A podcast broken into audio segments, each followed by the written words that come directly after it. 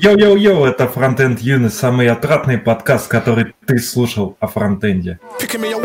Picky hair and I was a little bit thinner. 3310 with a customized ringer. I was trying to holler at the vineyard, but she weren't in her. Cause I was a sinner, thought I was a minger. Never had a bimmer. Rolling through the ends and I stole in a thriller. Waiting for the Domino's guy to deliver. For a free dinner. Thought I knew it all, I was just a beginner. Never was a singer. I was on pirate radio way before I heard my skinner. Wagwan killer, yeah, that's my nigga. Talk about race, but it's just way bigger. I ain't gonna waste no time on Twitter. Done with the jibber. Cry me a river. Say it to my face or say it to my trigger. You go figure, or reconsider. Indian giver. Looking for a chocolate girl with a hint of vanilla. And she could bring an Indian with her. I just want a bosom for a pillar, and I got a little bit of squiller. We could get a boat and we can get a villa, or we can be a South featuring in your liver, all killer, no filler. Так, ну что, у нас там нет никаких новостей вроде, да? В смысле, про, про наших патронов там и так далее. Вроде мы всех упоминали. Так ну, были там определенные движения, но безрезультатные. Вот говорят, Рома, приятного аппетита, а на самом деле мы тут все едим.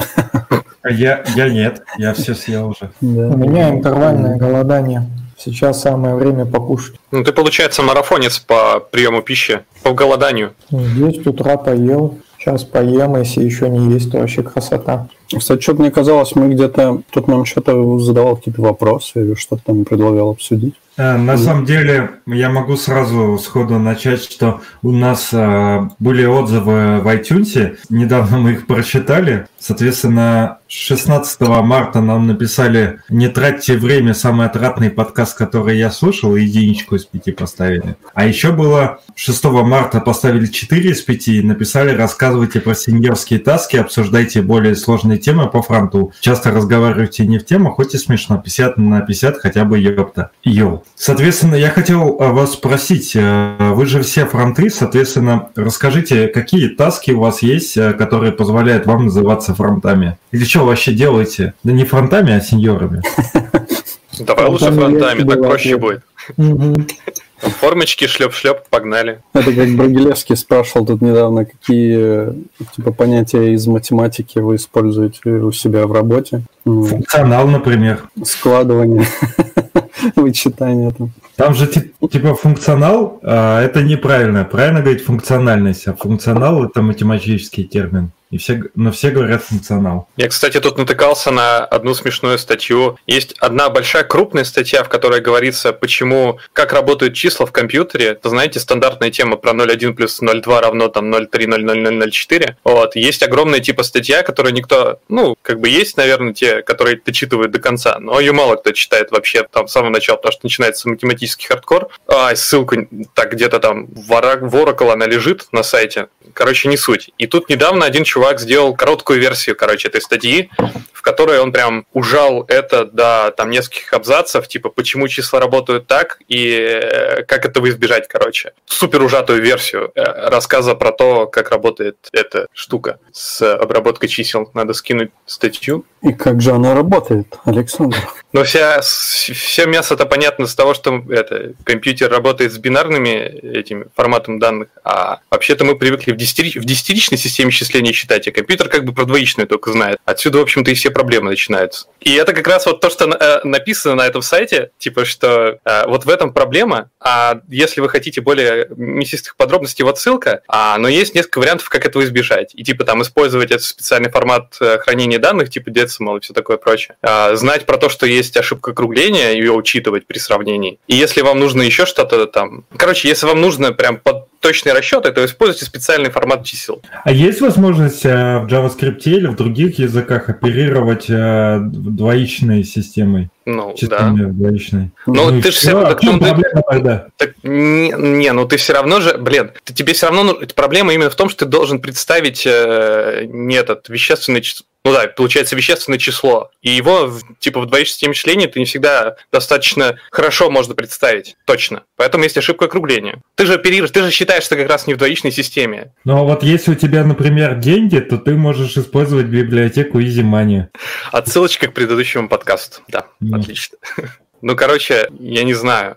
Прям что вкладывать тогда в сеньорский этот? Э, Не, ну я могу, я, у меня на самом деле понятно довольно, ну, когда я так смотрел, чем я занимаюсь. В целом, я считаю, что реализация любой э, задачи – это обязанность любого разработчика, не в зависимости от э, там грейда. Ну, то есть, если ты назвался себя, разраб... себя разработчиком, значит, ты можешь сделать задачу. Сеньор, соответственно, он э, производит какую-то, э, опять же, декомпозицию, аналитику, как любит Саня. Соответственно, а можно посмотреть на систему глобально, посмотреть, как эти э, изменения э, повлияют, предложить несколько вариантов, возможно, при, предположить последствия. Также я считаю, что именно там сеньор или, может быть, такой прокачанный middle э, должен уметь сам разобраться в проблеме. То есть, в отличие от медла, он, условно, его могут кинуть в море, и он должен выплыть оттуда. То есть, если тебе, условно, приходит какая-то задача с минимальной постановкой, ты можешь ее сам раскрутить, сам воспроизвести, сам посмотреть логи, которые тебе там нужно, залезть в какую-то документацию, еще что-то, то есть... А middle разве не может это делать? Ну да, мне кажется, это скорее просто про, просв... про посвящение в проект, чем про твой... Мне кажется, middle. что по практике медлы так почему-то не делают. Условно, это, наверное, про уровень скорее ответственности, или как... Э, даже тут слово не ответственность подходит больше, а самодостаточности, что ли. То есть, что разработчик может... Самостоятельность? Один... Самостоятельность, да. Спасибо. А почему middle не может быть самостоятельным? Ну и не знаю, мне на самом деле кажется, что фишка про то, что middle, дол, э, senior должен быть самодостаточным и самостоятельным э, в принятии решений. Мне кажется, что все-таки уровень middle, наверное, больше удовлетворяет этим критериям, потому что, например, ты, ну, как бы, junior это человек, которого ты должен, типа, двигать, вот вместе с ним двигаться. Ну, еще э, используя разные подходы, если это, типа, джун, который просто не знаком с конкретной технологией, но при этом он прошаренный, э, то ты, типа, его, там, в основном все-таки, там, не активно менторишь, а там больше коучишь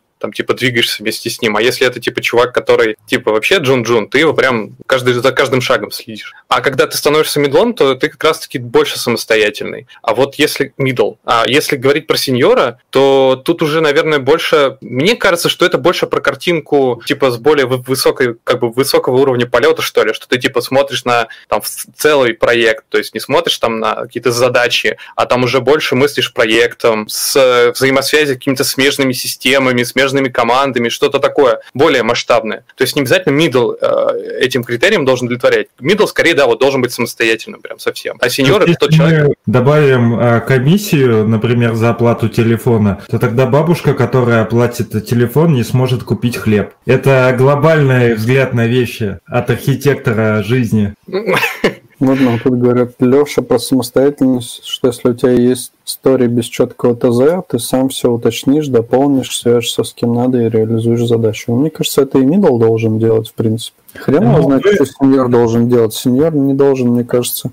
создавать проблем никому. Он должен... Мы на самом деле пытаемся, знаешь, в паре предложений или даже слов описать, кто такой сеньор. Но на самом деле есть там матрица, опять же, компетенций. И мы сейчас говорим про уровни делегирования. То есть, соответственно, сеньору э, делегируется точнее, джуниору там делегируют ультимативно, то есть говорят, типа, чувак, вот там-то посмотри, то туда забери, это сделай, вот так проверь. То есть у него нет вообще там ни направо, ни налево шага. У Мне кажется, тут вообще все типа дело чисто в скилзах, э, как, как пиздато ты разруливаешь все задачи, которые у тебя вообще могут появляться. И увеличиваешь, как бы сказать, сложность этих задач, что ли. Ну, то есть... Ладно, Саня, если ты такой умный и для тебя все очевидно, расскажи мне, что такое сеньорская таска. Это ты к кому сейчас обратился? Сеньорская ну... фронтовая таска? Да, да. Ну, возможно... Да хрен его знает, но это типа зависит, вот, ну, как я говорю, как мне кажется, от скиллов. Ну, то есть тебе дают какую-то огромную суперсложную херню, ты ее взял, там, разбил, типа, сделал, ничего не лагает, там,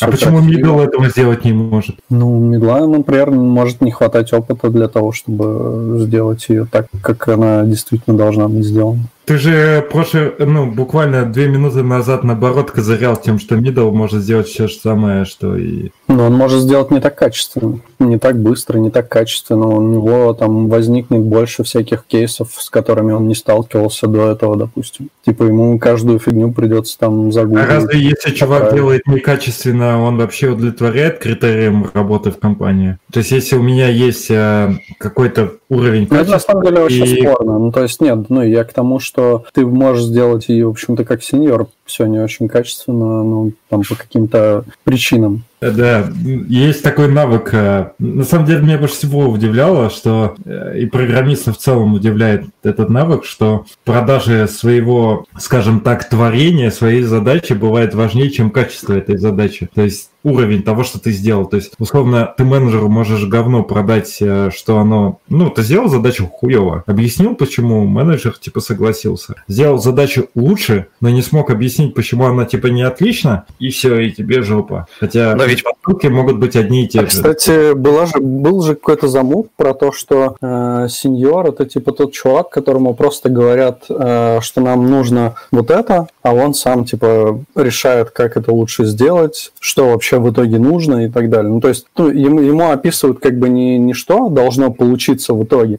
а ему говорят, допустим, вот нам нужен такой-то там процесс, да, допустим, или нам ну, нужно такой вот возможность какая-то для пользователя. И он сам такой хоп-хоп-хоп, все разрулил, типа придумал, там, пообщался со всеми. Но это, мне кажется, тоже не совсем как бы правильное описание. Ну, Я вот, предлагаю... Ну, тут пишут еще насчет э, сеньора ответственный за глобальные архитектурные решения, на middle нет, но тут, мне кажется, не совсем. Тут, ну, тимлит, по идее, должен быть ответственный за глобальные архитектурные решения. Ну, сеньор может принимать в них участие. А ну, тем лида не разорвет? Ну, смотря какая у тебя команда. Но опять-таки, типа, если нормально орг-структуру формировать, то, по идее, а, у тебя должен быть комплекс каких-то чуваков. Ну, вот сеньора это типа коллектив, который там можно разбить, и каждый из них будет ответственно а, относиться и отвечать там за какой-то свой уголок своей архитектуры, который будет в крупной архитектурной системе. А, ну, какая-то часть системы будет, например, у него в ответственности, и он типа должен ответственно как относиться как к ее разработке, так и взаимодействию с другими системами. Ну и Team Lead должен быть, да, сверху, который это все координировать должен, но Team Lead точно не должен прям вообще всю, всю, всю систему прям вот знать. Мне кажется, смысл сеньоров как раз в этом, ну, типа, какой-то такой, как раз вот э, декомпозиции этой орг-структуры имхо. Ну, по-хорошему. Ну, это же еще от компании очень сильно зависит. И да. скилл как бы сеньора, и его ответственность, и вообще его род задач там и так далее. Где-то сеньор там спринты планирует на всех, как бы, а где-то хрен знает, сидит в форме, что шлепает.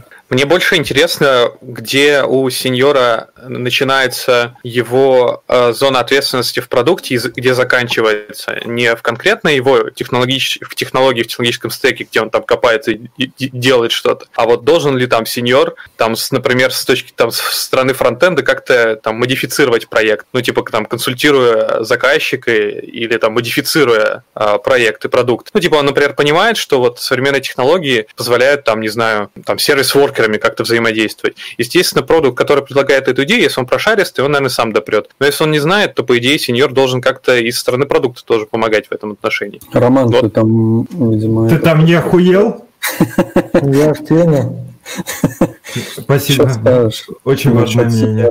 Так, что вы сами, сами умные чуваки. Все, все, что надо, сказали. Э, Рома на SEO, надо типа пере... поменять. Я буду Макс Угром, а он SEO. Я предлагаю перейти к следующей теме, чтобы все темочки были не очень э, длинные.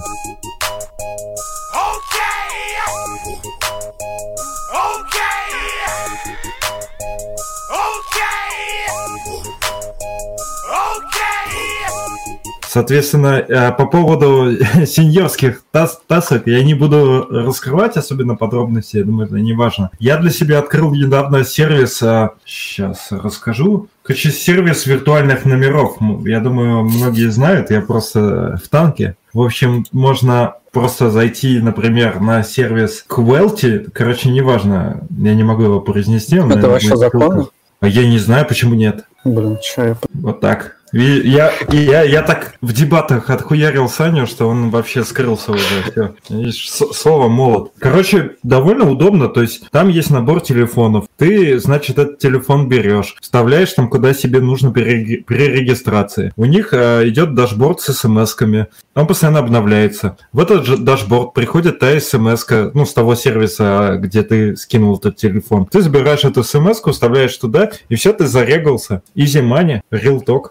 Это чтобы зарегистрировать, например, несколько аккаунтов в Твиттере. Да где угодно. Ну, то есть ты... Его единственное могут залочить по каким-то внутренним э, причинам Твиттера. Допустим, если до тебя уже люди регали на этот телефон, то, наверное, тебя залочат. Но если не регали, то да. Я даже видел, там же прикольно в чем. Я... Короче, вот в чем проблема, но и плюс э, этого сервиса. То есть вот у тебя есть номер, и, ты, и тебе через какое-то время приходит сюда смс, и ты забираешь его код. Вот тут прям видно, кто-то на Mail.ru регался, кто-то на Авито, он, видишь, Авито, Авито, э, ВК.ком, Валберис. Я, я видел даже Яндекс Еду вчера. Ну, то есть забавно. А у тебя партнерки с этим сервисом нету? Нету. А что? Ну, или мы просто про нее не знаем. Ну, это просто первый попавшийся сервис, который ну, мне все, убери тогда, раз ты а, уже не показываешь. Перестану. А ты не можешь меня отрубить? А, вот, стоп шарин. Вот, и довольно забавно. Я чувствую себя мамкиным хакером. Могу теперь создавать аккаунты и обзываться. Лучшая реклама, которую я видел на нашем подкасте. Да-да-да, я втихую, короче, мне занесли, отрабатываю.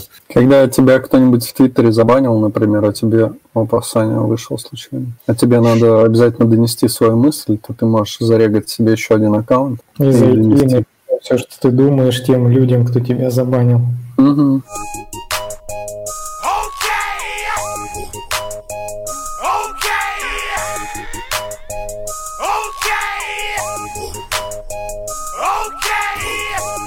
Я на самом деле могу еще быстренько про NPM Publish рассказать. У меня там тоже на минуту, пока Саня отвалился, чтобы не начинать большую тему без него. Я говорю, Саня, что без тебя я быстренько одну тему начал.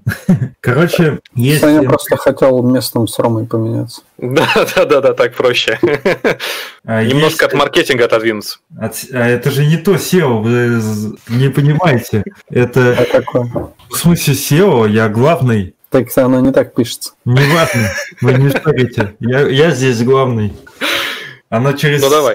пишется. В общем, есть наша любимая команда NPM Publish, которую, наверное, даже мы обычно не используем, потому что все-таки там вся ICD и так далее, она как бы под капотом происходит. И что интересного я узнал из документации и из практики, опять же, из э, сеньорских тасок. Эта команда, она паблишит в реестр, NPM-овский. Ну ладно, это мне Саня сегодня сказал это умное слово реестр, но вообще в документации оно тоже написано. А, в общем, паблишит в реестр, и если у тебя в репозитории есть git-ignore или npm-ignore, то эти файлы не попадают. Если ну, в пакет и дальше в реестр. Если, соответственно, у тебя оба файла есть, git ignore и npm ignore, то, соответственно, второй является более приоритетным, и если что есть в git ignore, а в npm ignore нету, то, соответственно, туда не попадает, э, ну, не попадает этот файл. И еще такая прикольная тема, я тоже не знал, что если ты запаблишил библиотеку с какой-то версией, то в э, публичной репозитории ты не можешь еще раз ее запаблишить, даже если ты ее unpublishил она уже все, типа, заиспользована. Но, как мы знаем, опять же, у нас э, в Яндекс Деньгах Nexus, соответственно, в нем э, есть возможность э, перепаблишивать. Но на самом деле это больше гемора, чем э, удобство. То есть, да, конечно, Junior и Middle скажут, что э, удобно, что если ты ошибся, ты можешь поменять, но сеньор знает, какие проблемы могут потом возникнуть из-за случайного перепаблиша, и все потом разъедется, и будет ужасно. Э, окей, Алексей, а что тогда ты думаешь насчет э, свойства files внутри package.json? Э, не знаю, а что я должен думать про него? Ну, они как бы тоже там немного пересекаются, насколько я знаю. Я тоже знаю, и я даже сегодня Саню спрашивал, что это такое. Вот, поэтому отвечает Александр из нижнего левого угла. Я думал, я думал, ты сейчас скажешь из Нижнего Новгорода и прифигел. А, на самом деле, Files это типа инклюзивный список. Вот я не знаю, не, не смогу сейчас прям точно воспроизвести, как будет какое сочетание с gitignore. Кстати, так не пробовал, типа одновременно добавить туда и туда. Но я думаю, что типа Files список, который ты добавляешь, а npm ignore git ignore будет э, все, что даже попало в этот список, согласно файлу, будет исключать. Но да, файл но... еще можно начать с восклицательного знака, я так понимаю. Ну да. Так, так и в git ignore но... и npm ignore также можно с восклицательного знака начать. Ну, короче, да, вот интересно, как это все можно. Наверное, желательно выбирать что-то определенное. Желательно делать так, чтобы было понятнее тому, кто это будет поддерживать. Нет, с знак восклицаниями, да, конечно, очень все удобно. Там можно нахреначить такие реекспы, что потом Но... это «мам, не горюй», вот это все. Да, Алексей? Это все, да, начинается исключение. О, всегда перед публикацией первой надо делать npm publish dry run. Да, особенно на CI. И что npm publish dry, run дает? Ну, ты увидишь результат без запуска. Ну, то есть, типа, ты увидишь все, все файлы, список файлов, которые запаблишатся. Это как git статус примерно, только npm статус. Не, это типа как э, запустить, но в холостую. Ты же гид-статус, когда выполняешь, ты же типа не в холостую что-то делаешь, ты смотришь на текущее состояние. Свои working directory и стейджинг. В смысле, да, ты но... все, кроме паблиша. Да, но ну, я, я имею, имею в виду... Да. А, ну, то есть там и при паблиш выполнится? А, там же, скорее всего, тарбальник не создастся, там список файлов тебе вывалится. Да. Я, кстати, прочитал файл, э, точнее, документацию о том, что вообще представляет собой пакет в NPM, но решил это не рассказывать, поскольку это слишком бессмысленно. Архивчик? Ну, типа, э, там есть, как сказать, набор, набор, набор набор, из чего состоит пакет. То есть это фактически вот директория. А директория это упаковывается в пакет. Есть еще ссылка, по которой этот пакет доступен. Есть название этого пакета, есть версия этого пакета, есть э, ссылка на гид, где можно скачать. Ну, короче, вот это просто как бы как документация. Это пересказывать, в общем-то, не имеет смысла особого. Там ничего интересного нет. Это просто набор файлов. А какую, какую следующую команду ты планируешь изучать? У тебя есть roadmap изучения NPM Docs? Rebase. Можно в чатике посоветовать, типа, самую интересную команду NPM или а, для наших слушателей. Скидывайте, в следующий раз обсудим. Мне вспомнилась новая носталь... рубрика. Мне вспомнился ностальгическая команда NPM Shrink Wrap. Алды здесь, там алды тут, вот это все. Угу. А у меня почему-то мы... шринка ассоциируется шарк. Я всегда, когда говорят шринка в раб, почему-то акулу представляю. Мы подкаста Underjazz? Да, да. А Пацура советует изучить NPM Ping. И смайлик поставил дурацкий. Вот, короче, есть сервис, который, раз мы заговорили про шел команды всякие, он типа рассказывает, что происходит, когда ты какую-то команду пишешь. Вот там есть примерчики, сразу можно там со всеми ключами вот команду вбить, или вот как вы там пишете, например, ls минус la, и не знаете, что за la. Вот можно туда вбить, и он вам расскажет, что делает каждый из этих ключиков. Ну и вообще он, типа, вот любую самую сложную команду туда вкидываешь, он тебе, ну, наверное, любую, и он тебе прям расписывает, как каждый ключик за что отвечает, что он делает там и так далее. Очень удобно. Вот это Андрей Ситник запостил. Там э, твоя мамаша пишет, вот это вот та команда, которая пакеты трясет, чтобы не дублировались. Она мне весь проект потрясла так, что я его потом обратно собирал два часа. Интересно, как это? Не, на самом деле мы же сталкивались, э, вот когда был переходный период э, NPM-овский, я вот не помню, может вы напомните, с каких версий, там постоянно были проблемы с пэкэдж э, локом, э, еще всякая такая лабудня непонятная. Да, ну, все я... на Ярн еще переходили из-за... Мне кажется, это когда на пятую версию переходили, наверное, с третьей или с четвертой на пятую, то там вот внутри пятой версии постоянно было миллиард проблем. Ну, флетлист в третьей появился с детупликацией, с этим всем. А вот откуда, от когда он автоматически стал работать, тут уже даже и не помню. Нет, это, это, короче, сайт, который э, придумали люди, которые в Мэн, я так понимаю, не, не любят смотреть. Ну, это для людей, которые, да, которые любят просто вбить и посмотреть, что происходит, вместо того, чтобы... Я тоже, я хотел сказать Ман, но подумал, что я не настолько хорошо в Linux разбираюсь, чтобы выебываться. И типа, когда Саня сказал, мне стало приятно. Не, ну мне кажется, что это норм, если вот ты берешь какой-нибудь в get там, да, или Curl, допустим. Ну, вот, например, типа какой-нибудь, ты зашел на Stack Overflow по запросу какого-нибудь Curl, там, send cookies from files, там еще какая-нибудь херня. Ну вот, а может чувак, который тебе команду на Stack Overflow запостил, на самом деле он там RMRF делает под капотом. Кстати, мы что-то пропустили понять. Пропустили. А, Пацура писал, что Nexus полное дерьмо, а, но при да. у вас включен в настройках, он по умолчанию отключен. Это я знаю, спасибо. Nexus полное дерьмо, это мы знаем, да. Не, ну я, я не знаю. А какие аналоги он знает Nexus э, для разработки? Да срань это все, там даже NPM аудит он не поддерживает. Ладно, что вместо Nexus использовать? NPM. Э, локальный? GitHub package. Да. Его типа можно, как, ну, как сказать, у себя локально, да, поднять? Ну, для, для себя, да. Я не знаю, насколько они там... Саня трясет, что нет? Я не знаю, ну, при Я не уверен. Ну, я тоже не до конца уверен, но просто нахер он тогда нужен. Это как бы в этом и смысл. Но тут больше вопрос в том, что вышел ли он из бета. Вот это неизвестно. Да, все говно, а остальное не вышло из бета. Да. да. Окей.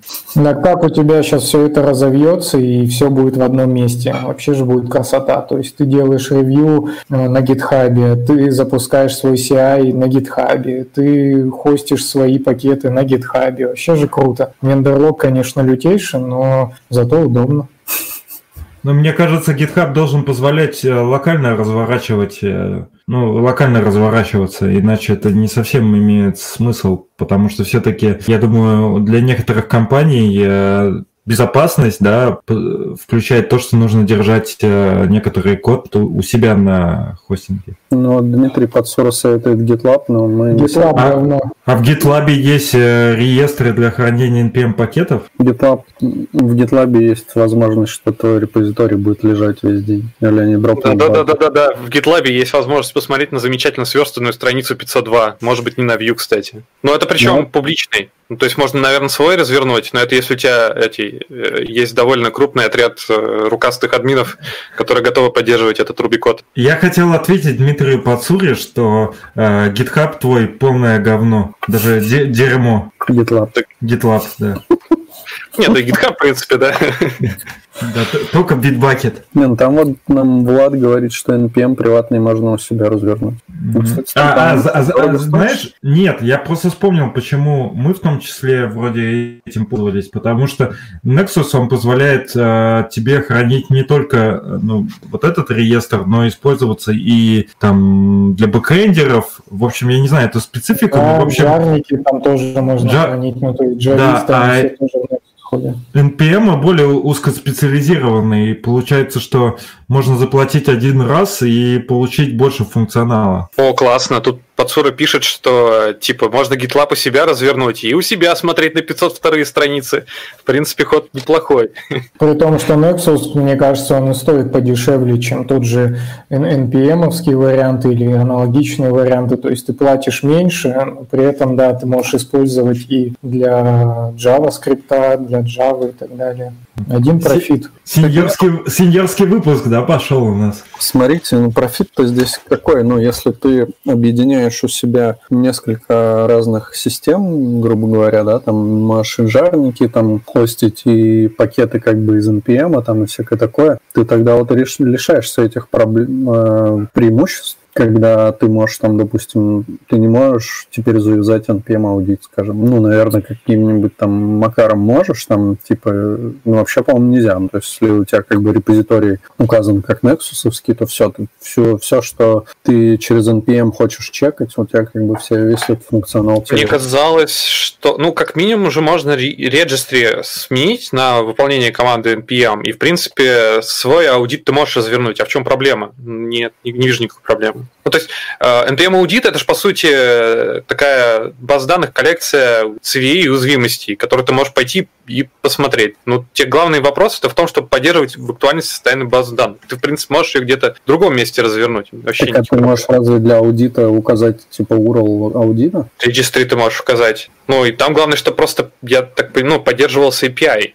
Того сервиса, который ты разворачиваешь. Но это... Ну, ты хочешь пользоваться обычным нативным NPM-овским. В общем... И, и отправлять список да. пакетов, которые у тебя есть э, в NPM. Ну, если ты типа, если у тебя есть SB, то, скорее всего, оно скажет, да ты охуел. Ну, или можешь просто Nexus поставить, и ничего не будет работать. Короче, у нас в комментариях пишут, что вот Пацура предлагает R-Factory, а Влад Лучков говорит, что есть Вердачо бесплатный. Вы шарите за Вердачо? А мы слушали на одной конференции. Ну давай, Роман, ты расскажи только что. Ну, такая я ничего особо не помню, кроме того, что чуваки из Авито, они юзают вердачу, что они там какую-то свою же пишут, как всегда в Авито, глобальную тулзовину а очередной Discovery или что-то такое, которое объединяет там миллиард всяких тулзов, документацию и CI, и что только не объединяет. И они пытались как-то туда прикрутить Nexus, насколько я помню, и не смогли. То есть им чего-то не хватило, схватили кучу проблем. И вот с Вердачо они как раз справились, и поэтому выбрали его, но они, опять же, говорят, что и там проблем достаточно. То есть везде проблемы есть, проблемы какие-то свои специфичные, просто под их конкретный кейс для интеграции в их вот процессы, которые они выстраивают, э, лучше всего подошел Вердачо. Там были у него какие-то прям супер положительные штуки относительно Nexus, но и минусы были свои. Нельзя сказать, что прям точно там must-have и стопудово лучше Nexus. Ну, просто какой-то очередной кон конкурент. А в чем вообще проблема свой реестр поднять? Это же просто, типа, там, этот архивчик хранишь, э, название пакета и ссылка на архивчик, и все. Курлом ходишь, все нормально. Да, в чем проблема? Деньги. Просто используешь GitHub э, ссылки на публичные репозитории, и все, указываешь через хэш версию репозитории, погнали. Мне не, кажется, мы ну... так плавно можем к Дэна перейти. Не-не-не, но это так, слишком ну, тяжело. Почему не хранить пакеты у себя в репозитории? Может быть, потому что пока ты будешь делать гитлон, ты сходишь по пичику? Так можно разрабатывать всем на одном хосте. Ну, нормально, да. Ну, удаленно ты разворачиваешь, соответственно, репозиторий. Если разработчика два, они там вдвоем на нем разрабатывают. По очереди. Ну, по очереди, или если разный код, можно одновременно. Это непарный, так называемая методология непарное программирование. Это когда в паре вообще никак не получится. Мы с тобой Поэтому... не пара, не пара, вот у нас за пара, за пара. Поэтому люди выстраиваются в очередь, чтобы сделать свой код. Ну, звучит, да, нормально. Я все-таки дочитаю. Или, Сань, ты хотел? Я хотел комментарий добить. Я хотел только сказать, что в Вердачо, по-моему, они говорили, есть какие-то суперхуки, типа туда-сюда можно все хуками мочить там, и, короче, вот. А еще нам написали тут минутка рекламы, завтра у нас на канале выйдет большое интервью с фронтенд юностью. Саня, а тебя хотят, эм, точнее, Андеру, давай так, Андеру, тебя просят, наверное, развить тему про Дэна. Ты сказал, что так мы до Дэна докатимся. Вот, я ее начал, а Саня разовьет. Я свой посильный вклад в эту тему внесу. Подожди, слайды твои ты рассказывай. А дальше уже Саня подхватит.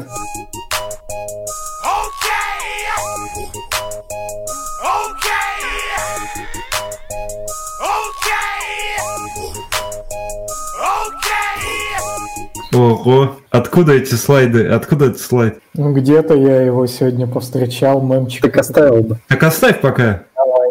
Тогда Саня, тебе есть что сказать про Дэна? Да. Ты его упомянул, что мы докатимся до Дэна. А, ну, во-первых, э, хотелось бы упомянуть, во-первых, сам, саму новость, что типа Дэна вообще вышла в паблик, первая стабильная версия вышла. А, хотя, кстати, если смотреть на версию сопутствующих STD-библиотек, э, которые как бы идут э, рука об руку с Дэна и поддерживаются core комьюнити разработчиками Дэна, то она еще пока STD либо в версии 0.5. То есть намекает на то, что пока не очень стабильно, но зато сама платформа э, Дэна, как она официально называется, не знаю, надо сайт открыть, э, на память, наверное, точно не вспомню, как э, э среда, платформа для безопасного запуска, э, платформа как бы брау, почти как браузерная платформа, которая позволяет безопасно запускать скрипты, вот скажем так. Да, вышла первая версия. Если вкратце рассказывать, что это вообще такое, кто вообще про это не слышал, то это от э, бывшего и от бывшими создателями, правда, не бывает, от создателя Node.js, от Райана Дала проект, в котором он учел там множество ошибок, которые он в Node.js не учел. Вот, он вот развил свой проект, назвал его Dena. Кстати, много вопросов, типа, а почему Dena называется? Не знаю, он освещал публично или нет, но мне кажется, что это типа как ноды, только наоборот. Может быть, кто-то слышал другие варианты? Вроде самый популярный. Это ну, правда, у него же есть сайт Denoland, и это такая, видимо, отсылка к Denoland или как что-то ну, Вот скорее, скорее, наверное, да. Вот. Но так и звучит созвучно смешно, что типа перевернули э, слово нода. Ну, на самом деле, почему я упомянул, когда мы начали говорить про, реп, э, про эти, про то, что можно просто ссылки на публичные репозитории указывать там в PackJSON. Во-первых, в Deno нету PackJSON, а во-вторых, э, почему там нет PackJSON? Да потому что по аналогии, я так понимаю, вроде с Go, можно ссылки на модули указывать прям юрлами. И, в принципе, можно отказаться. Это, это ставится как одно из преимуществ Dena относительно Node.js, что Dena позволяет вам а, не зависеть от какой-то централизованной структуры, от централизованного сервиса, который хранит ваши артефакты а, ваших модулей, а позволяет типа децентрализованно их хранить. То есть там с GitHub, но, например, это, ты можешь но это модуль. дерьмово. Это получается, что э, я ж не. Вот я обычно скачиваю свое приложение. За, ну, точнее, за, скачиваю NPM пакеты, э, запускаю приложение. У меня что-то не пошло. Я прямо в нот модулях типа руками поправил, оно поехало. В каких нот модулях? Ну, я имею в виду в, на ноде, если. А ну, если да, в DNA, да. я указал эту ссылку какую-то. Я где это править буду вообще? Связанные а, модули. Все те связанные модули, которые ты хочешь поправить, вроде как э, ты можешь... Э, ну, LeftPad, например, знаю. хочу поправить для, для Дэну. Дэновский LeftPad. Я так думаю, по-хорошему, это предполагалось, что ты будешь открывать pull request, очевидно, туда, ну, в смысле, в то место, откуда ты клонишь, и будешь править там, типа, будешь версию бампить и погнали. И, по-моему, там можно ну, то, что это кэшируется не локально, эти модули, это да, но тут вопрос, как, типа, э, модификацию изменений делать и пушить. Ну, в принципе, да, ты будешь pull request открывать в этот репозиторий, откуда ты будешь э, импортировать этот модуль, например. Вот. Если а про... в местах модуля тут импортится, пойдешь по всем менять? Там есть э, что-то типа а-ля Modules, там модуль Land, есть такой вроде проект, в котором ты можешь создать э, некий такой модуль, в котором у тебя будет типа храниться как раз типа, я так понял, перечень э, версий проектов, от которых у тебя будет зависеть твой проект. Ну, так, такая сложная схема получается. Но в целом, типа, позиционировалась эта платформа изначально, э, и как защищают сторонники вот этой вот позиции относительно того, что нужно, типа, просто импортить по юрлам. То, что нода поставляется как единый единственный бинарник, там что-то 14-мегабайтный гзипник, ты его э, скачиваешь и все, и у тебя, в принципе, у тебя уже готова среда, в которой ты можешь просто писать код, а импортить модули прям напрямую, не нужно там NPM оставить модули, вот это все. Ты, в принципе, можешь там, например, заимпортить тот же самый stdlib, который э, сам Dena, он типа максимально простой, там даже типа ты с помощью чисто Dena ты не сможешь даже TP-сервак поднять, чтобы тебе его поднять, тебе нужно заимпортить stdlib, вот, и импортится он с GitHub. А, и, в принципе, ты вот клонишь себе Deno, разворачиваешь, и все. Ты можешь заимпортить GitHub модуль, любой, ну, там, который тебе нужно, даже для поднятия HTTP сервера, и все. И ты делаешь, пишешь этот скрипт на TypeScript, вот, кстати, я забыл упомянуть, и запускаешь, и все, и погнал. А в случае с обычной нодой ты, где придется там initить package.json, ставить туда эту зависимость, ждать, когда она поставится. А тут ты типа взял и погнал. Плюс еще одна фишка ноды Дэна, что у тебя э, автоматически Дэна как сэндбокс не позволяет выйти за пределы ее. То есть нельзя ни к файловой системе обратиться по умолчанию, ни в сеть сходить, ничего нельзя сделать. Только в случае, если ты конкретно что-то разрешишь, э, используя параметры, которые ты передашь Дэна, тогда у тебя типа этот сэндбокс открывается в тех местах, которых ты типа указал, что это сетевое взаимодействие или файловая система. Это ответ ноде скриптам, злоумышленникам, которые там воруют данные или делают что-то а, странное. Привет, какие-то там были, я, я уже, кстати, забыл, какие-то были популярные уязвимости. Последняя недавно была с кражей криптокошельков. Я забыл, как там этот модуль был. Что еще про него сказать? В отличие от ноды, э, за всю асинхронщину и вообще такой task management отвечает не как в случае с э, Node.js, не C++ не код, там на Rust код. И тут я уже глубоко копнуть и сказать не могу. Э, знаю, что там используется синхронный фреймворк, наверное, даже не фреймворк, а библиотека, правильнее так сказать, Tokio. Вот. На основе ее как раз Seven Loop этот и там развернут. А, еще я читал статью, что там еще хвастается Райан Дал, что... Ну, не Райан Дал, не знаю, автор статьи хвастался, что а, в отличие от Node.js, а, в, Dena, в environment Dena не торчит V8, то есть ты про него вообще ничего не знаешь. Но есть нюанс, там, скажем так, немножко IP отличается. То есть э, там есть там буквально три глобальных объекта, один глобальный объект Дэна с несколькими namespace'ами. Ты типа к этому Дэну объекта обращаешься, чтобы типа там, например, а, сделать какую-то операцию. Вроде с файловой системы там встроенная, то есть тебе не нужно модули какие-то ставить. Там уже Дэна, в глобальном объекте Дэна есть уже все методы для взаимодействия с файловой системой. Типа Чоуна, там, MKDIR и что-то такое все прочее. Вроде как. И еще, кроме глобального объекта Дэна, есть все абсолютно глобальные объекты, практически те, которые есть в, в браузере по современным стандартам, типа URL, headers, request, fetch, вот это все. То есть Den еще позиционируется как среда, которая больше на браузер похожа. Такая скриптовыполнялка. И отсюда импорты вот эти вот, которые юрловые. Очень много разглагольствую, но в целом, вам как кажется, этот а? Дэна вообще порвет всех? У всех скепсис. Ну, через три года выйдет, может, версия 1.1 или что-нибудь такое. Потому что про прошлое это первая версия, и вообще анонс, он же три года назад был очень давно. А когда так медленно развиваются технологии, годами, просто годами ничего в них не происходит, я ну, считаю, происходит. что это в никуда. Ну, блин, ты понимаешь, что они успели за время развития проекта свалить с Гона Rust, провели какие-то, ну, провели исследования, не знаю, бенчмарки или что-то, но их, они эволюционировали сами внутри себя все это время. Ну, конечно, то, что от э, философских э, изречений Райана Дала до вот конечной версии, версии 1, то, что прошло так много времени, это да, действительно печально, но это явно связано с тем, что комьюнити э, медленнее выстраивается, потому что есть, да, мейнстримный проект Node.js, а на Дэна пока смотрят э, все как на, по-прежнему на эксперимент, несмотря на то, что он версия 1. Ну, ну этом есть, конечно, предпосылки.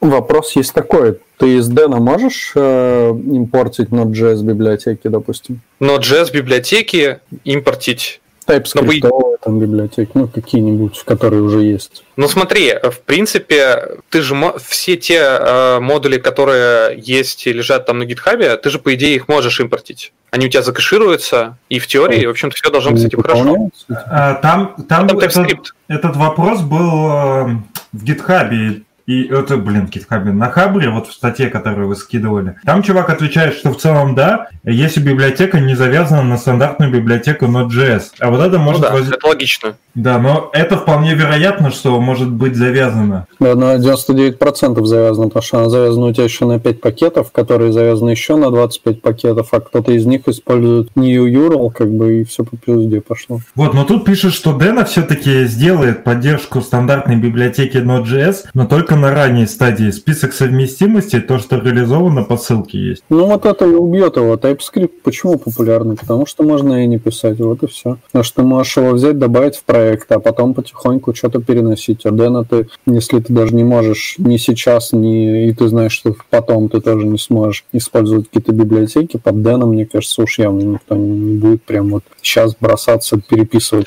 все, что только можно. Опять все.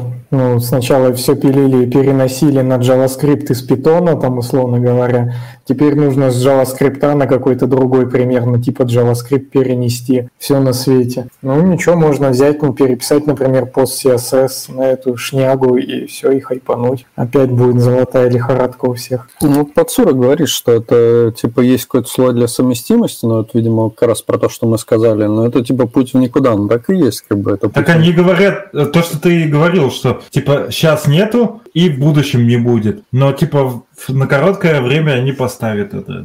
Короче, очень сомнительно. Ну, еще мне кажется, что, типа, тут же не, никто тебя не, привез, не призывает там все переписывать. Это же, в принципе, про какие-то вещи, которые там у тебя есть какая-то инфраструктура. А, например, почему, например, Python довольно популярен? Ну, потому что, конечно, очевидно, что он, ну, если мы говорим про окружение и про поддержку, очевидно, что он есть почти в каждой операционной системе большой. Ну, типа, по умолчанию везде Python ставится прям вообще полюбас. Э, в редких случаях его нет. Вот. А тут как бы тоже, если мы говорим про какие-то скрипты для того, чтобы что-то быстро поднять и сделать, то Dena это лучший вариант, чем Node.js, ну, в какой-то степени.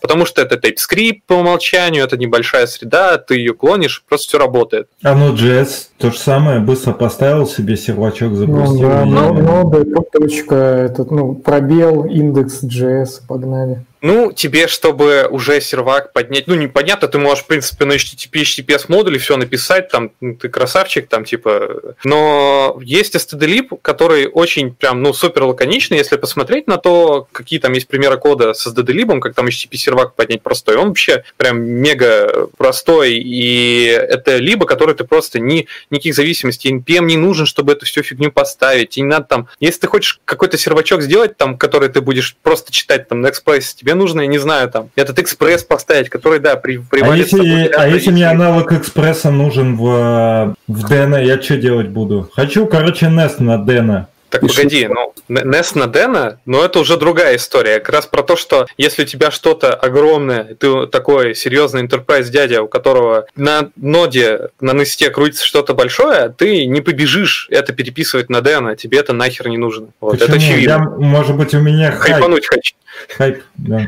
Ну, блин, как говорится, все мы этим переболеваем. Так и вон, у нас, у нас в чатике же чувак писал, что главное это скорость. Все, мишура, главная скорость работы. Ну, на самом деле у Питона просто это комплексная история, почему он стал популярен и вообще что, Я... что такое... Ну, то есть это и вот то, что Саня сказал, и то, что чувак Антон вот говорит, и то, что даже он за N говорит, тоже не исключено. Но помимо этого еще простой синтаксис элементарный, то, что его в вузах преподают и так далее. Ну, то есть тут огромная комплексная такая история, почему Питон популярен. Он крутой и для начинающих, и для продолжающих, и для профессионалов, и плюс он скриптовый язык. Ну, тут куча вообще в нем всяких ну, своих. Да. Он же еще с математикой там как-то очень прям хорошо все. Ну, стандартная библиотека, она очень хорошая для вот как раз там, ну, машинного обучения и вообще всего, что связано с какой-то, ну, математикой, с анализом данных, вот со всем этим. Это просто тупо есть из коробки. Прям Мне кажется, что, типа, Python стал популярным еще до того, как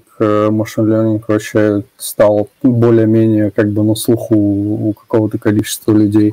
Ну, а еще меня слушают... Всегда был популярен. А еще меня слушатели слушать не умеют.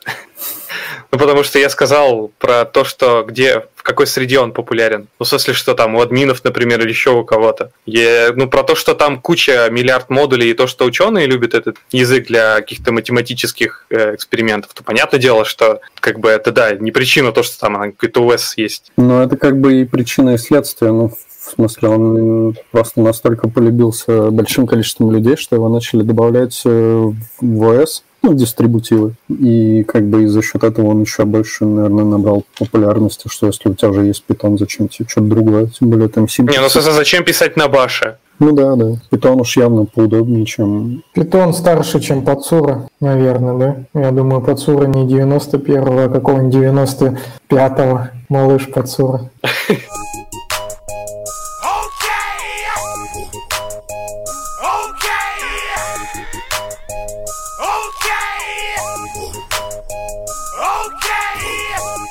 Че, я предлагаю э, обсудить э, тему с э, Медузой. Вы ее вроде получше знаете, я там особо вообще не углублялся. Так а что там обсуждать-то? Они просто переписали приложение, появились отрицатели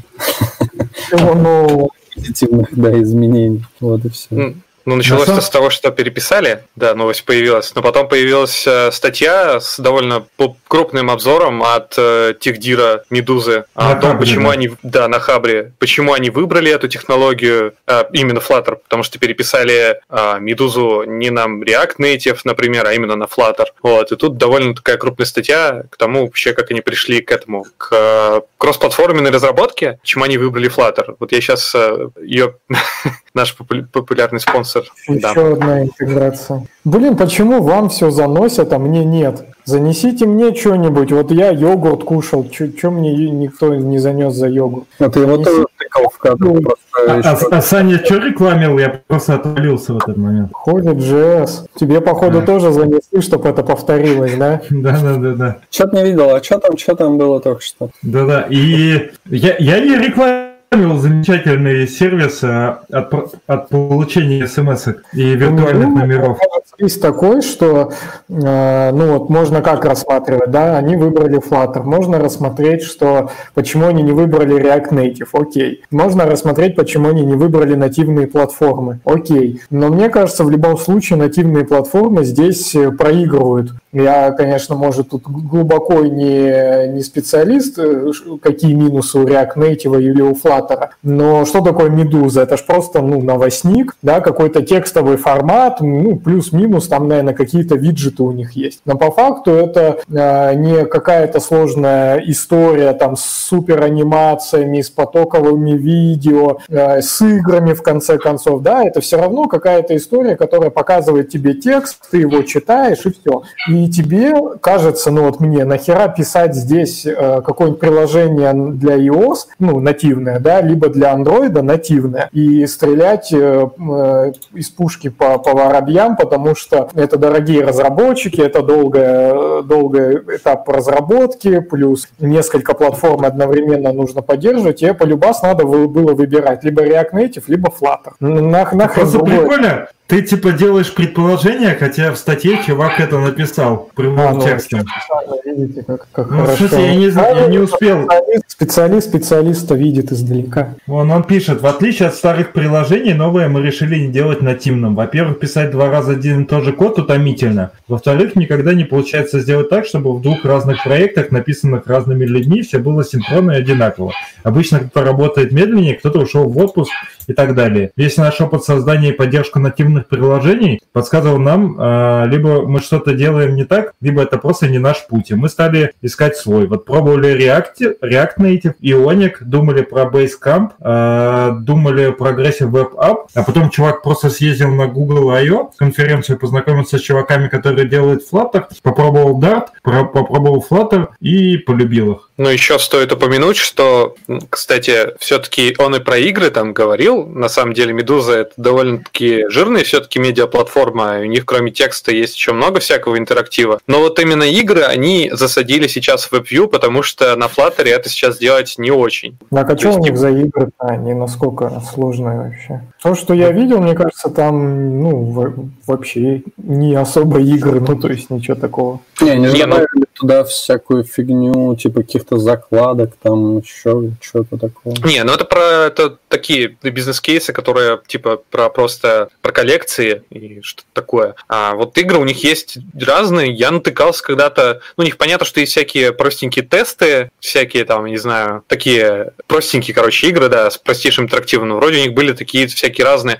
Самое из того, что я помню, какая у них игра когда-то была, это связанная, кстати, с э, этой с, с, с московскими ремонтами, по-моему, у них какая-то была новость, и они пилили игру, где женщина с коляской ходит по московским улицам и перепрыгивает там через ямы, через строящиеся там эти асфальты, вот перекладывающуюся плитку, вот это вот все. Ну вот пример игры, в которой вот была вот на одной из страниц Медузы. То есть у них всякие игры есть. Кстати, ну, очень интересная тема в комментарии. Один из первых вопросов, типа, не подскажете, какая команда, размер состав участвовала в разработке? И ответ, именно в разработке один человек. Я написал и приложение, и бэкэнд. Вот так, блядь. Пока мы тут там триллиарды фронтендеров что-то там пилим, один чувак просто нахерачил приложуху. Вот легкие деньги.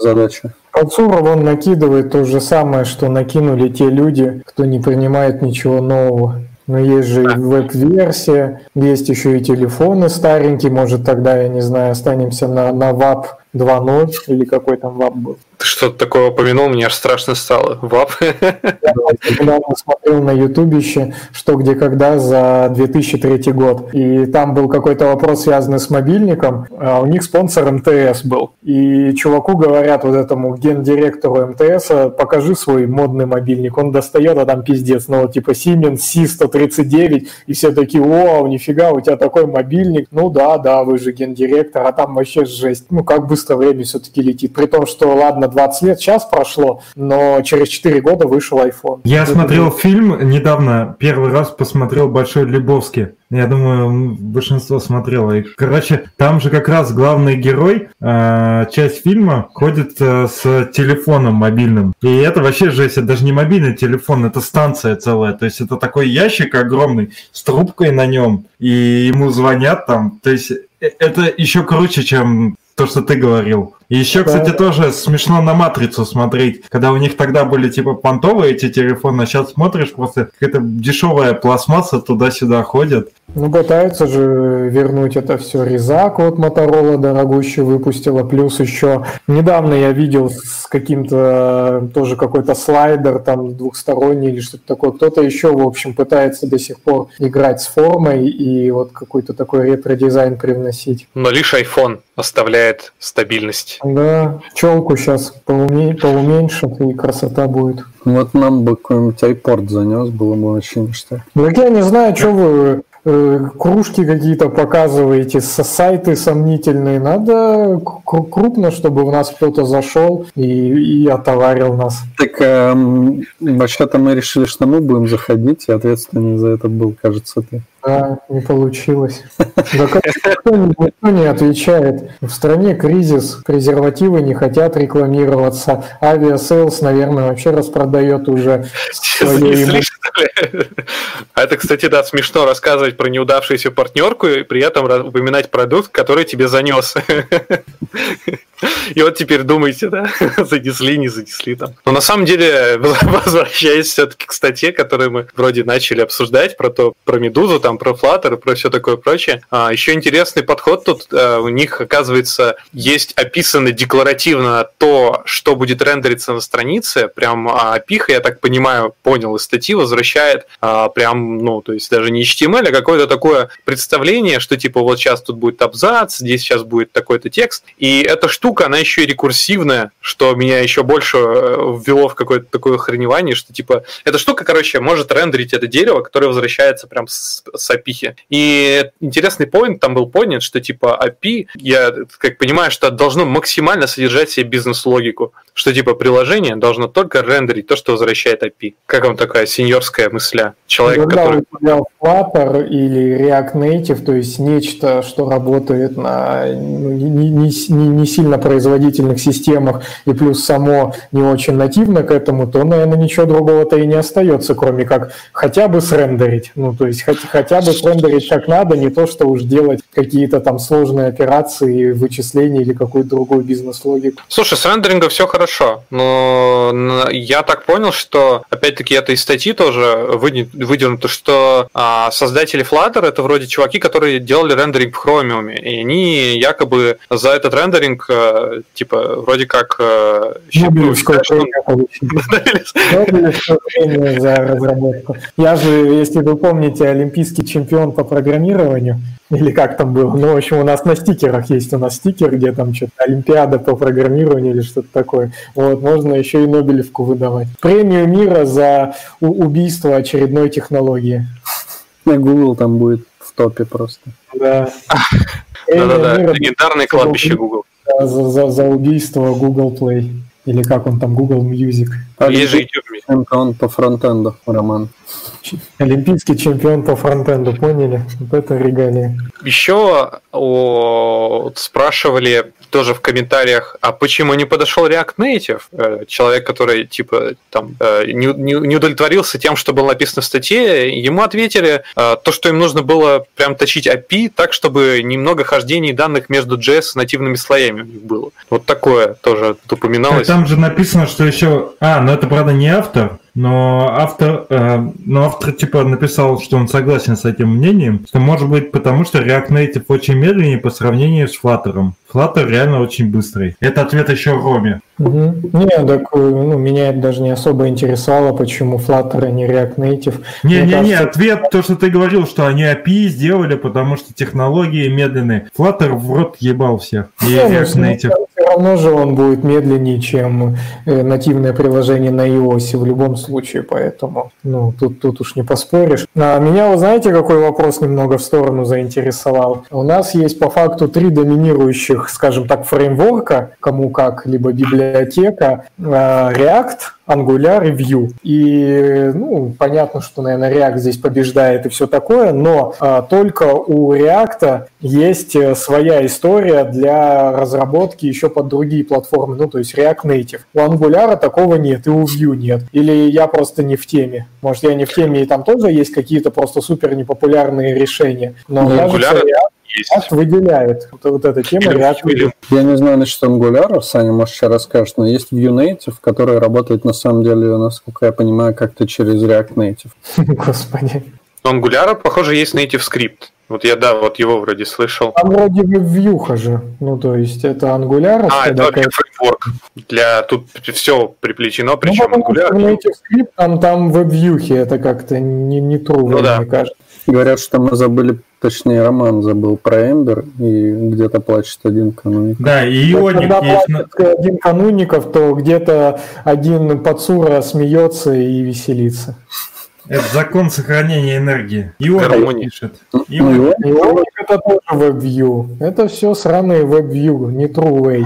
А так ты изучил React, берешь и можешь пилить э, на React еще и под iOS, ну, то есть, да, для, для мобильной разработки всякие приложения. А выучишь ты сраный WebView э, и ничего с этим сделать не сможешь. Не, ну есть, есть вот Vue Native, эм, но он, по-моему, реально работает через React Native. Как-то ну, я не особо знаю, как вот эти native штуки работают, но вот как-то он там с помощью React Native работает. Все, все начали удивляться, что на Flutter Медуза запилила свое приложение, все-таки ух, нифига, на Flutter, вот это да, давай обсуждать, кто-то давай хейтить. А вот если бы на Vue Native напилили они приложение, вот это, я думаю, вообще был бы зачет. Просто охеренно. Представляешь, на Эмбере бы написали. На Эмбере это значит просто они в своем уме, значит. Значит, просто адекватные, здравомыслящие разработчики. Мне кажется, если бы на Native скрипте написал, чувак, его бы уже в дурку бы забрали.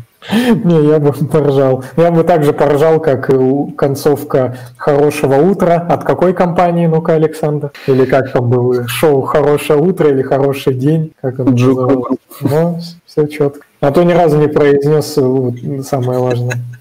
Зато завтра будет замечательное время суток. Э, выйдет наше, можем еще раз напомнить, интервью в, в офисе. И причем не в офисе, а именно на канале в офисе. Да, надеюсь, будет хорошо. Я еще вопросик забыл Ивану задать, а сейчас задам. Так можешь прям в эфире. Ну ладно, лучше туда. Потому что знаешь, какой вопросик.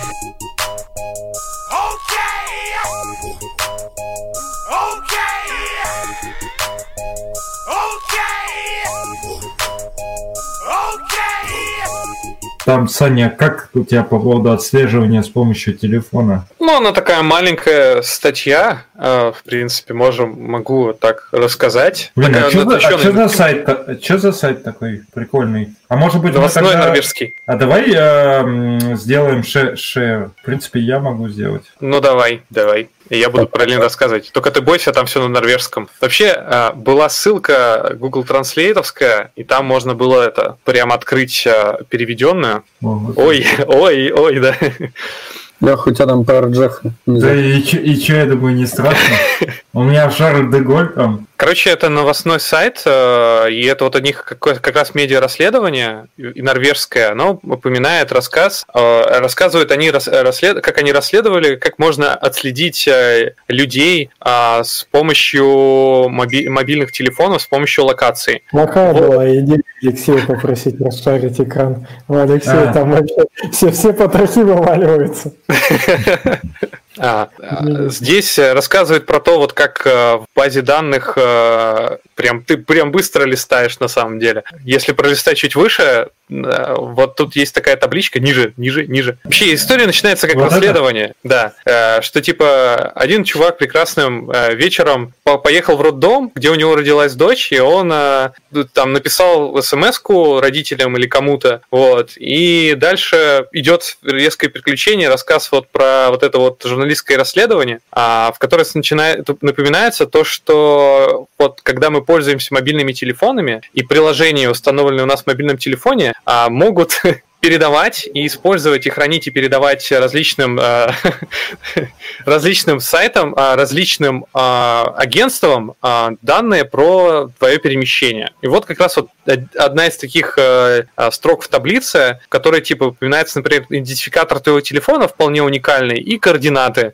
довольно точные, с учетом, что GPS имеет довольно такую очень очень точные координаты может передавать вплоть до нескольких метров. И вот если дальше листать, есть тут таблица э, э, как раз показана, и дальше вот как раз показывается перемещение одного из людей. Были куплены данные журналистами одной из таких маркетинговых компаний, а, которая вот как раз э, перекупала данные от различных приложений, которые устанавливаются в телефоне. И вот с помощью нее можно было бы взять и посмотреть отслеживание одного человека конкретно, его перемещения. И вот если листануть дальше, там даже будут прям треки а, по времени. Есть более яркие точки, это то, где чувак проводил чаще, больше всего времени. Это офис, это вот как раз типа путь человека с работы до дома. И вот есть несколько точек, это родительский дом, это собственный дом, это вот работа. Те самые точки, которые наиболее часто чувак присутствовал. Пока человек неизвестный. Это журналисты просто купили данные и просто по ним сделали вот такой вот срез. Но дальше мы замечаем интересную подробность, что, в общем-то, можно же э, взять и попробовать э, по этим координатам еще поискать э, какие-либо фотографии в социальных сетях, типа Инстаграма или Фейсбука. И дальше эти данные можно смапить на... Где-то там дальше будет это фотографии или что-то такое. И вот mm. они с помощью маппинга фотографий и координат, купленных у третьей стороны, ну, данные координат, они вычислили человека, с ним связались и начали ему это все рассказывать и показывать. А там даже суммы, кстати, указаны, за сколько они эти данные купили, буквально там сколько-то крон. Ну, короче, прям очень, там буквально десятки, наверное, немного долларов, короче, чуть отсыпали, чтобы просто получить кусок этих данных. И вот дальше они ему показывают прям вплоть до прям часов, куда он перемещался, куда ездил, и вот про дом, по-моему, они тоже ему рассказывали. И вообще вся суть статьи заключается в том, что насколько а, можно халатно относиться к тому, какие приложения установлены у тебя и что они делают, и таким образом можно вполне себя деанонимизировать. Вот ему как раз тут журналистка показывает то, что он вот, где он там работает, где он живет, как он перемещается, вплоть до типа графика по времени, вплоть до часов, до минут. Вот, вот блин, ну, у чувака там пригорело, наверное, не слабо. Вот, видишь, график как подгорело у него. Вот. На самом деле мне понравилось тут в этой истории несколько вещей. Это, во-первых, э, вот эти вот журналистские э, расслед... журналистское расследование, оно выполнено довольно круто, ну, с точки зрения графики и анимации и вообще рассказа. Все довольно интересно и необычно. И, ну, и сам, сам, сам рассказ, он такой тоже довольно заставляющий задуматься о, типа, о данных, об этом всем. Отдельно, Сань, зачет за проведенные часы перевода с норвежского. Спасибо, Google Translate. На самом деле, э, это оригинал, я читал переведенную статью. Вот.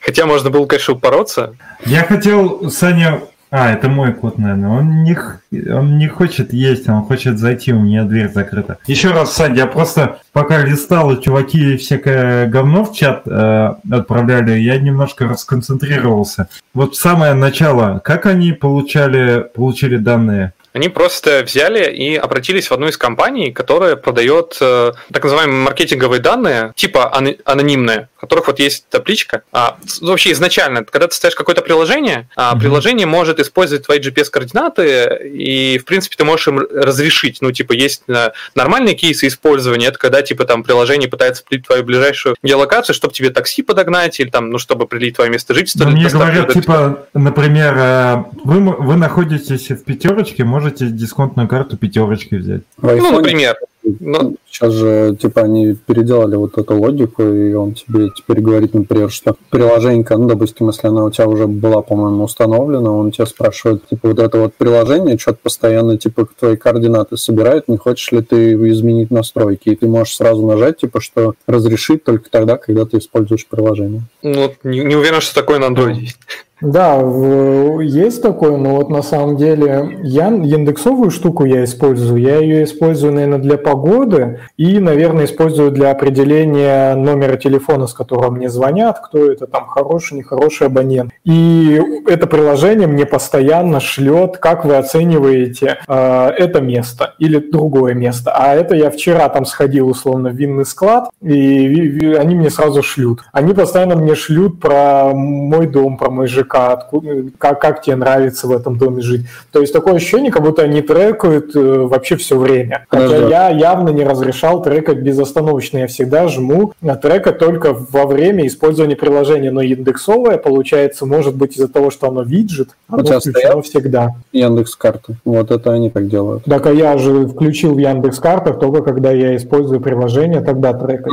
Наверняка я так делал. То есть я никогда не, ну, другое не нажимал. Так, вот, ну, и слив какой-то, да. Вопрос, Но возвращаясь Откуда, да, у чуваков, да. А, у этих SEOшников, у маркетинга, откуда у них данные из приложения? Вот смотри, есть как раз эти приложения, которые вроде бы как разумно и нормально используют для своих сценариев э, координаты. Но существуют приложения, которые используют координаты вроде как в белых сценариях, вполне себе адекватных, но при этом имеют э, определенные кон- контракты там с какими-то типа маркетинговыми службами по исследованию поведения человека, и эти данные может спокойно там передавать и как-то в какие-то сторонние агрегаторы и сервисы, но при этом используя твои координаты в нормальных сценариях, но при этом периодически подсливывая данные куда-то. Вот. И, ну, как бы, если ты неаккуратно э, подходишь к вопросу о том, типа, какие приложения у тебя установлены, и э, то вполне можно заиметь какое-то приложение, которое может вести себя адекватно, но при этом периодически какие-то данные отправлять в какой-то там агрегат. И вот они, в принципе, как раз в один из таких маркетинговых агентств, ну, я не знаю, как это называется, называется, обратились и эти, как бы кусочек этих данных купили за деньги. Ну, представившись, что типа они занимаются исследованием там поведения человека, ну, то есть типа вполне вроде каких таких плюс-минус таких нормальных сценариев, что типа, ну вот, мы хотим исследовать, провести исследование, у вас есть какие-то данные, но вроде деанонимизированные. Но с учетом, что есть еще и социальные сети с теми GPS-координатами, еще с, там с, с, временем выкладки, то можно типа провести там параллель а, между этими данными. Леша, у тебя выключен микрофон. Им повезло, ну то есть они просто нашли чувака, который еще и там фоточки постил там и так далее. Ну то есть нет. Ну, наверное, если у тебя довольно большой набор данных, и чувак реально там активно постит куда-то, ну, то есть ты же, наверное, не можешь в Фейсбуке поискать по геолокации фотографий какие-то по координатам? Типа? Не, ну, по координатам, наверное, нет, но по, по каким-то конкретным точкам, там, кафешки, какие-то улицы. Ну, но э, неназванный политик, он же тоже так делает. Как он нашел самолет